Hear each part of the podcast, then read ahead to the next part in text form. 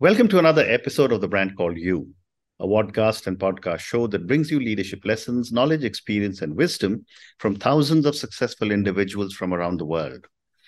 I am your host, Ashutosh Garg, and today I'm delighted to welcome a very well known author from Atlanta, Georgia, USA, Mr. Chris Tuff.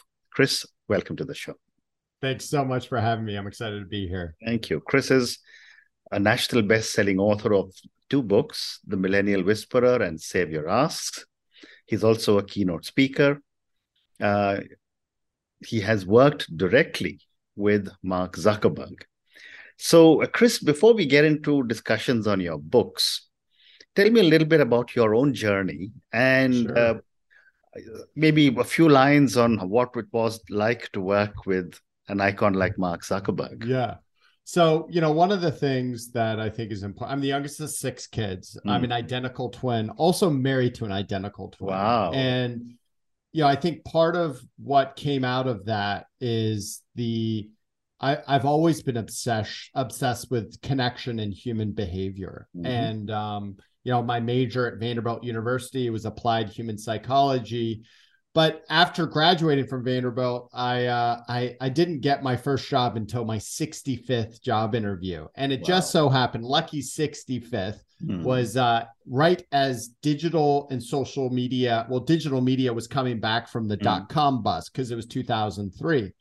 And uh, it was at this very small firm that we grew. I was the 13th employee there, and then we grew to about 400. And I made, I was very much a millennial, in mm. even though I'm an Xer, right on the cusp. Mm. And I, I made a lot of job moves until I found my sweet spot in 2006 in this emerging social. It was kind of a merging of social media and creative, and it was right then, if people remember uh, it was right at that time that Facebook was moving from just colleges and universities to the general public. Correct. And so, on behalf of one of our largest clients, Verizon, we actually helped build some of the first social media products mm. for Verizon Wireless, some which didn't get the best press and we mm-hmm. had to mm-hmm. take them down and mm. iterate. Mm. But it was actually through that that that was really my first taste of where passion, purpose, and profession wow. all overlap. Mm-hmm. Ridiculous things tend to happen. Mm-hmm. And you ask about my interactions with Mark Zuckerberg. I had one dinner with Mark Zuckerberg. Wow. And uh, once again, that was in 2006, 2007. And there was almost zero conversation between mm-hmm. us. Um, and it was, you know, before he worked on his interpersonal skills. Um, so it was a very quiet dinner in that respect. But mm. one of the neat things that what drew me to this space originally, social media, was this connection that and the statement or mission that Zuckerberg set out to do, which was to make the world a more connected place. Mm. And oh, now you look at what I'm doing, you know, I'm not doing much in the social and digital media mm-hmm. world. I'm I'm doing the same thing with the found my foundation being more authentic connection. And what's interesting is that social media at uh, in a lot of circles is now interpreted as one of those things that's actually the opposite of that authentic connection. Well so said. kind of come full circle in a different Absolutely. way. Absolutely. Fantastic. So let's now talk about your first book, which is or well, your, your latest book, which is Save Your Asks, and then we'll come yeah. to the other one. Sure. Tell me about your book. Sure. So when the pandemic hit, uh, like a lot of people, I, I, wasn't sure how long it was going to last. And and one of the rules that I tell anyone willing to listen is that you know the two greatest traits that I'm trying to bring up in both myself as well as my 10 and 12 year old daughters are resilience and tenacity. Hmm. And my two hour rule is that when something doesn't go your way, you can dwell on it, but then you mm-hmm. got to bounce back. Hmm. And I actually, right as the pandemic hit, I was supposed to be at Nike headquarters with Heidi O'Neill, their new president, hmm. doing an all hands keynote there. And Heidi's assistant called me, was like, Chris, we don't know what's going to happen with this mm. whole thing. Uh, so it's off. And mm. so I'm like, okay, well, there goes my huge at bat with uh, Nike. Uh, and I'd done a, a, bunch of smaller speeches with them up until then. I'm like, so what is it? How do I practice this two hour rule? So mm-hmm. I'm like, okay, this this stinks, but how do I bounce back? And I looked in myself. I said, I said, I, I don't know how long this pandemic's going to last. So mm. I'm going to use it as an opportunity to write my second book. And mm.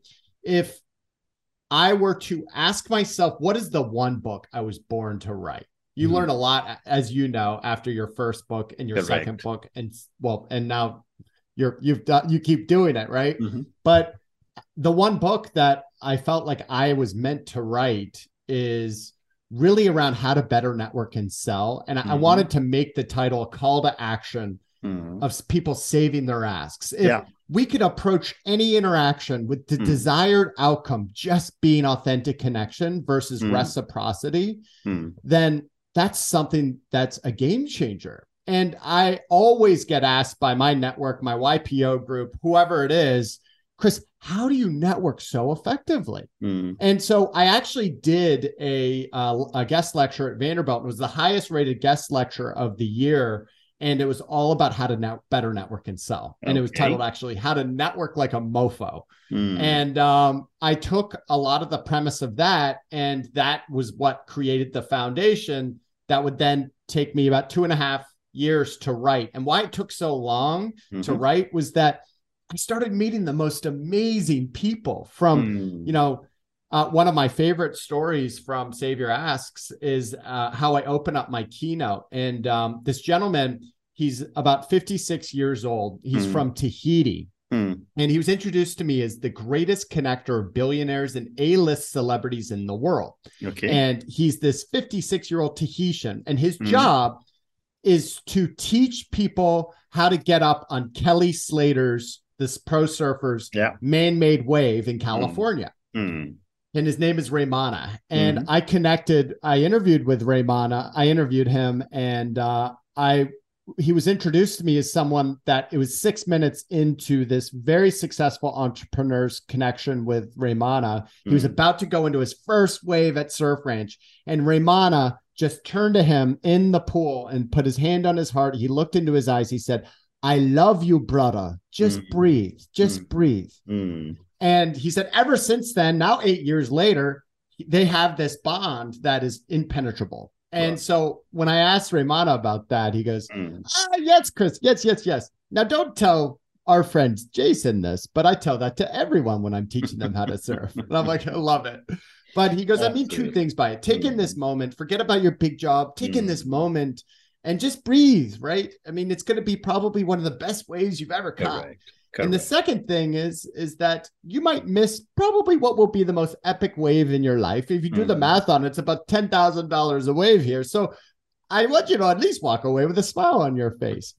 and I open up this story of Raimana. The reason why he is connected to all of these untouchables, whether it be Mark Zuckerberg, Jeff Bezos, mm. uh, Matthew McConaughey, you name it, he's on a first name basis with all these people because he goes in with just the desired outcome of an amazing experience and an mm. authentic connection. Mm. So, what if we all approach networking and sales with that same mentality and we gave up all of the ways that we've been trained, which I say is mostly it makes you an asshole where mm-hmm. you end up going in for the ask way too early. You know this. So, well, how yeah. many people reach out to you without doing any really research and they're just mm. like hey will you get put me on your podcast? Mm. or can i can i send you some ideas for a startup that yeah. i need you to fund? And it's like wait wait wait wait. You just went in for the ask way too early. What if we actually retrained absolutely. all of us mm. to save our asks and really just go in with that desired outcome like raimana just hmm. authentic connection? Oh brilliant. What a great thought. Thank you for an amazing response. But since you now mentioned about uh, a com- you know comment you made about a talk that you gave on how does one network better, mm. I'm going to ask you the same question for my viewers, listeners. How does one network better? So one of the biggest themes. So I interviewed, I think, over 60 people mm. through that pandemic, and they all walks of life, all types of jobs, all mm. types of sales cycles, and the biggest theme that I found was that creating relationships is easy, mm-hmm. right? You meet someone, you create, you know, you, you meet them, and then it's actually sustaining them that is so difficult. Mm. How do you sustain and deepen a relationship? And mm. one of the five tactics I actually talk a lot about in my keynote mm. is um is is this idea of what I call Shawshanking. Mhm. And if you remember Shawshank Redemption, have you have you Yeah, seen. Shawshank Redemption? I have. So it was actually introduced to me after I'd signed one of the biggest deals of my life. And it was Mhm. with a gentleman who I'd met in the early days of Facebook. And I turned to him and I said, Listen, Jason, as a sales guy, I'm just interested in how you pinned me down. Like, I'm Mhm. impossible to get in touch with. Like, how did you? Here we are signing the biggest deal of both of our lives. Like, how'd you do it? Mm. He goes, Chris, you really want to know? I go, Yeah. He goes. I Shawshanked you. I was like. What is that? Mm. He goes, Well, if you remember in Shawshank Redemption, Mhm. Andy Dufresne, the main character, in order for him to get the library funded for Shawshank Prison, he actually wrote a letter a week. Hmm. And he never heard back from the prison board until two years later, he got his first check for $200 for Yeah. the first installment of books. But he didn't stop there. Yeah. He kept writing. He actually started writing two letters a week. And it was Hmm. 10 years later when he escaped Shawshank Prison, he had the nicest library in the whole prison system. He Correct. goes, Chris, every single week since I met you five years ago, Mm. I have sent you a note every single week. It's been on Instagram message, it's been on Facebook, it's been on text. Not once have I gone in for an ask. And we then developed and deepened that relationship to where when you put this RFP out to bid, I Mm. was there and I ended up winning it. I was like, that is the most brilliant thing I've ever Mm. heard. And tactically, how I practice this and where I've seen the greatest return for listeners out there Mm. is take this same concept of Shawshanking one of your prospects Mm. and think about someone who you've fallen out of touch with. Mm. And I want you to send a video text message to that person, Mm. just telling them that you're thinking about them right now. All right. That first person that comes to mind.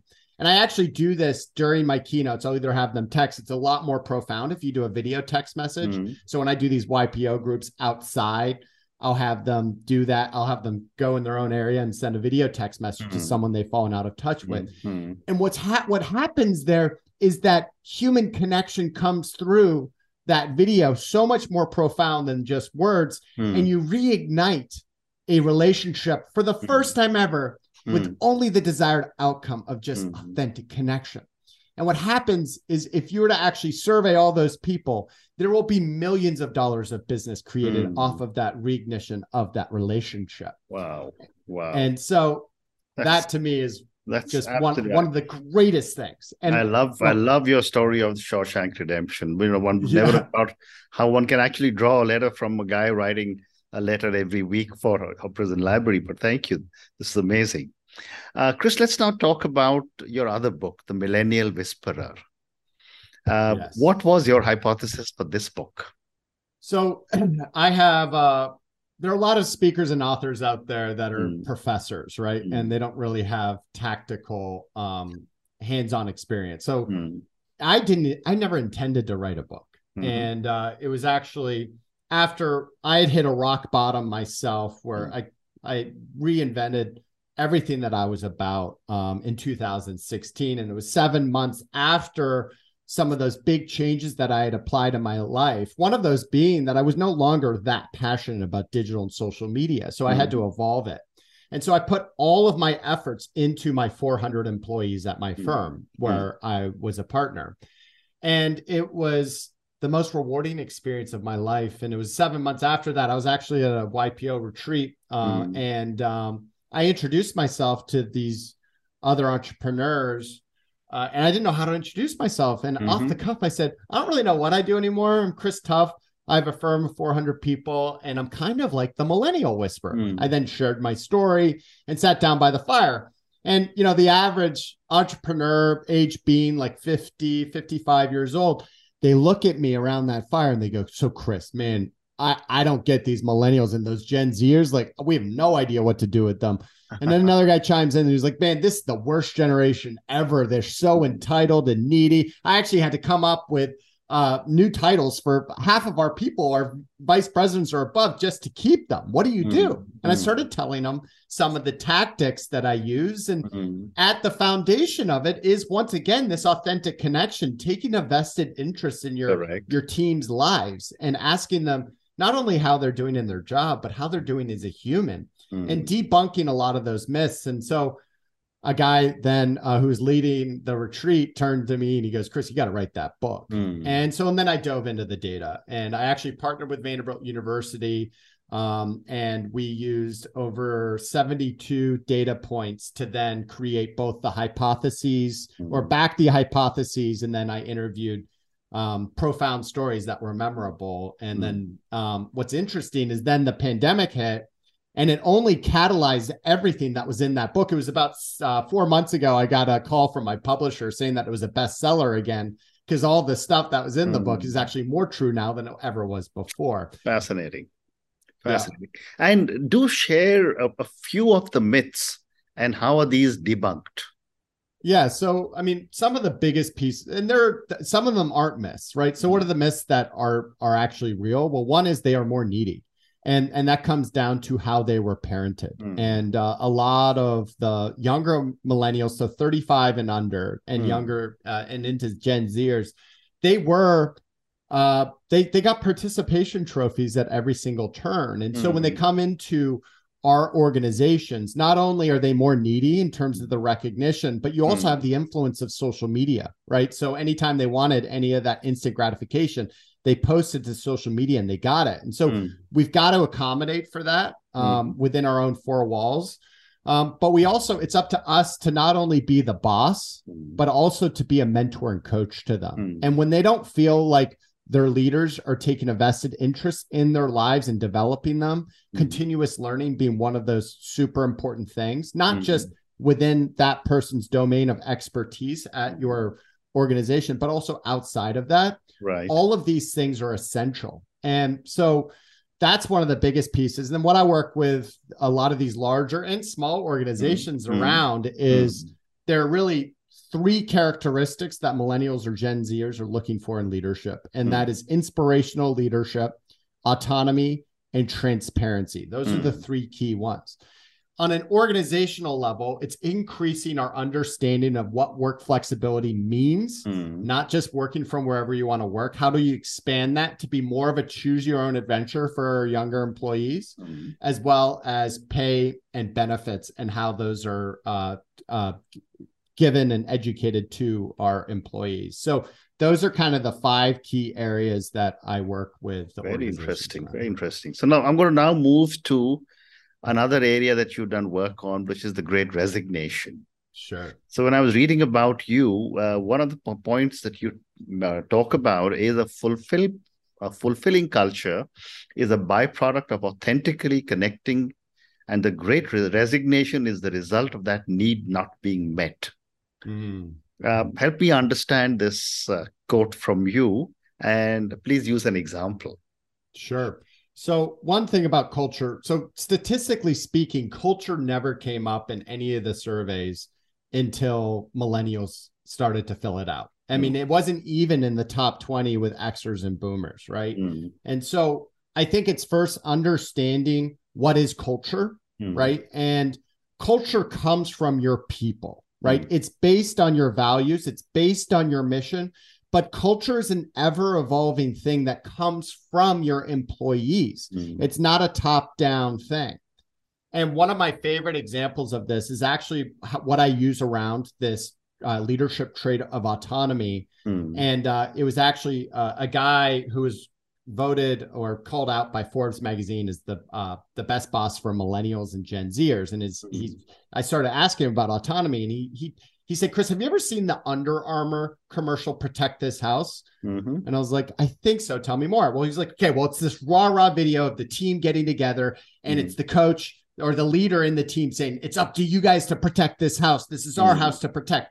So, first, you got to ask yourself, mm. do you have a house worth protecting? correct? so that when you push down the responsibility to your employees and team members that they will actually run with it. If you do not have a house worth protecting you've got a culture problem that needs to be fixed. Mm, if you do have a house worth protecting it's up to you whether it be unlimited paid vacation or even a bad culture fit have them spit that person out. Mm, and so to me, that's, you know, one of the most important pieces of culture and one of the easiest places that we can go tactically to reinforce culture is with rewards and recognition. Mm, And we need top down rewards and recognition, and we need peer to peer rewards and recognition. And it's actually from that that you start to see the biggest uplift because what happens and what's what's going on in the marketplace is people Mm. are throwing money at the wrong things Mm. They're coming up with you know i talked to someone they created a cereal bar along with a barista and they're like it's not working i'm like yeah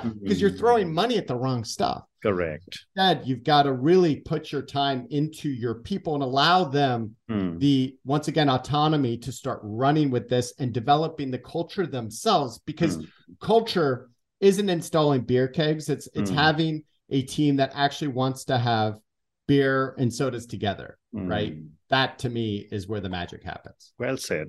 So, time for two more questions. And I'm, my next question continues on culture, where again, to quote you, uh, how can leaders get proactive about company culture that helps employees foster fulfillment and joy in the workplace? So the greatest uh, learning that I got out of doing three works of uh, three years of this hands-on um, consulting with companies with the Millennial Whisperer Mhm. is Mhm. that the younger you get, the more of an expectation, especially from 35 and younger, Hmm. the more of an expectation that passions will be itched within your own four walls. Hmm. And we can talk about why that is. Hmm. A lot of it is how they were parented. Hmm. Um, but for whatever reason, we've got to accommodate for that. And one of the more controversial things that I talk about is um, I encourage leaders to follow their people on social media, right? Mm. And so that I call it the art of the flyby. So that on that Monday morning, you go by Meg's desk, you're like, Meg, that kitten you adopted is Mm. adorable. And that trip Mm. you just took, amazing. Where did you go? They're like, Mm. wow, like Hmm. Mr. Tuff's actually taken an interest in me Mm. Right and so it's actually using some of those pieces to develop more of that authentic connection as well as ensuring that passions are being itched and as we look at this need for continuous learning which is also one of those kind of top four things that millennials and gen zers are looking for out of their job Hmm. we've got to expand it outside of what just their work purview is and match it to more of where their passions and purpose are. So one of the things I work with anyone on my team is that I actually help them define their purpose and put a stake in the ground around defining that purpose. But then as we look at that compared to their job description, I'll actually help them with innovation projects that might Mm. fuel the larger ecosystem or nonprofits that they can partner with to Mm. then expand the development within that key area of passions. Fascinating. And my last question to you now, Chris, and this is for the many, many people who will listen to our conversation. Based on your own amazing journey, your incredible learnings, your through your books and all the great work that you've done, what would you say are three learnings or three lessons you would want our viewers and listeners to take away? Number one Mm. is what I think the most important question we can ask anyone Mm. sitting across from us, whether that be someone you're trying to recruit to your firm, it might be an employee on your team, or it Mm. might be a waiter or waitress you have in a restaurant. The Mm. most important question we can ask that person Mm. as you develop that relationship is what's your dream? Hmm. What fires you up? When we can do one thing to help that person take a step towards it, Yeah. that's where authentic is authentic connection is created. Number two is that we have to start developing more of that authentic connection in our day to day. Yeah. And right. uh and I call it a race to the middle, which is a race to find that common passion point between two people. But Yeah. it's actually curiosity that ends up being the greatest tool to get there. So Mhm. ask those questions. Take a Mhm. genuine interest in that person sitting across from you, whether it be an employee once again or a prospect that you're trying to sell to and start making that asking those questions you'll actually end up being able Mhm. to create more of that authentic connection. Hmm. And then the third thing is just do something. The worst thing that Mhm. we can all do within our organizations is the same thing. And the one thing that I run up against time and time again is one simple uh, mental kind of barricade, which is, well, I had to do it this way. Mm. Why don't they? And so overcome that by just practicing one of these things and implementing it in your organization. And you're going to end up seeing a huge difference, not only in people's performance, but Mhm. also in your fulfillment. Hmm, well said. And on that note, Chris, and your three wonderful lessons what, ask people what is your dream, uh, what fires you up. I think that's such a powerful statement. The second one was develop a more authentic connection with whoever you may interact with. And the third one, which is so simple and yet people don't think about, is do something. Thank you for so much for talking to me. Thank you for talking to me about both your books, Save Your Asks and The Millennial Whisperer. Thank you for talking to me about all the work you are doing with YPOers uh, around the world. Thank you for talking to me about the great resignation and for sharing such amazing thoughts with me. Good luck and all the best. Thank you. Thank you for listening to the brand called You Videocast and Podcast, a platform that brings you knowledge, experience, and wisdom of hundreds of successful individuals from around the world. Do visit our website www.tbcy.in to watch and listen to the stories of many more individuals. You can also follow us on YouTube, Facebook, Instagram, and Twitter. Just search for the brand called You.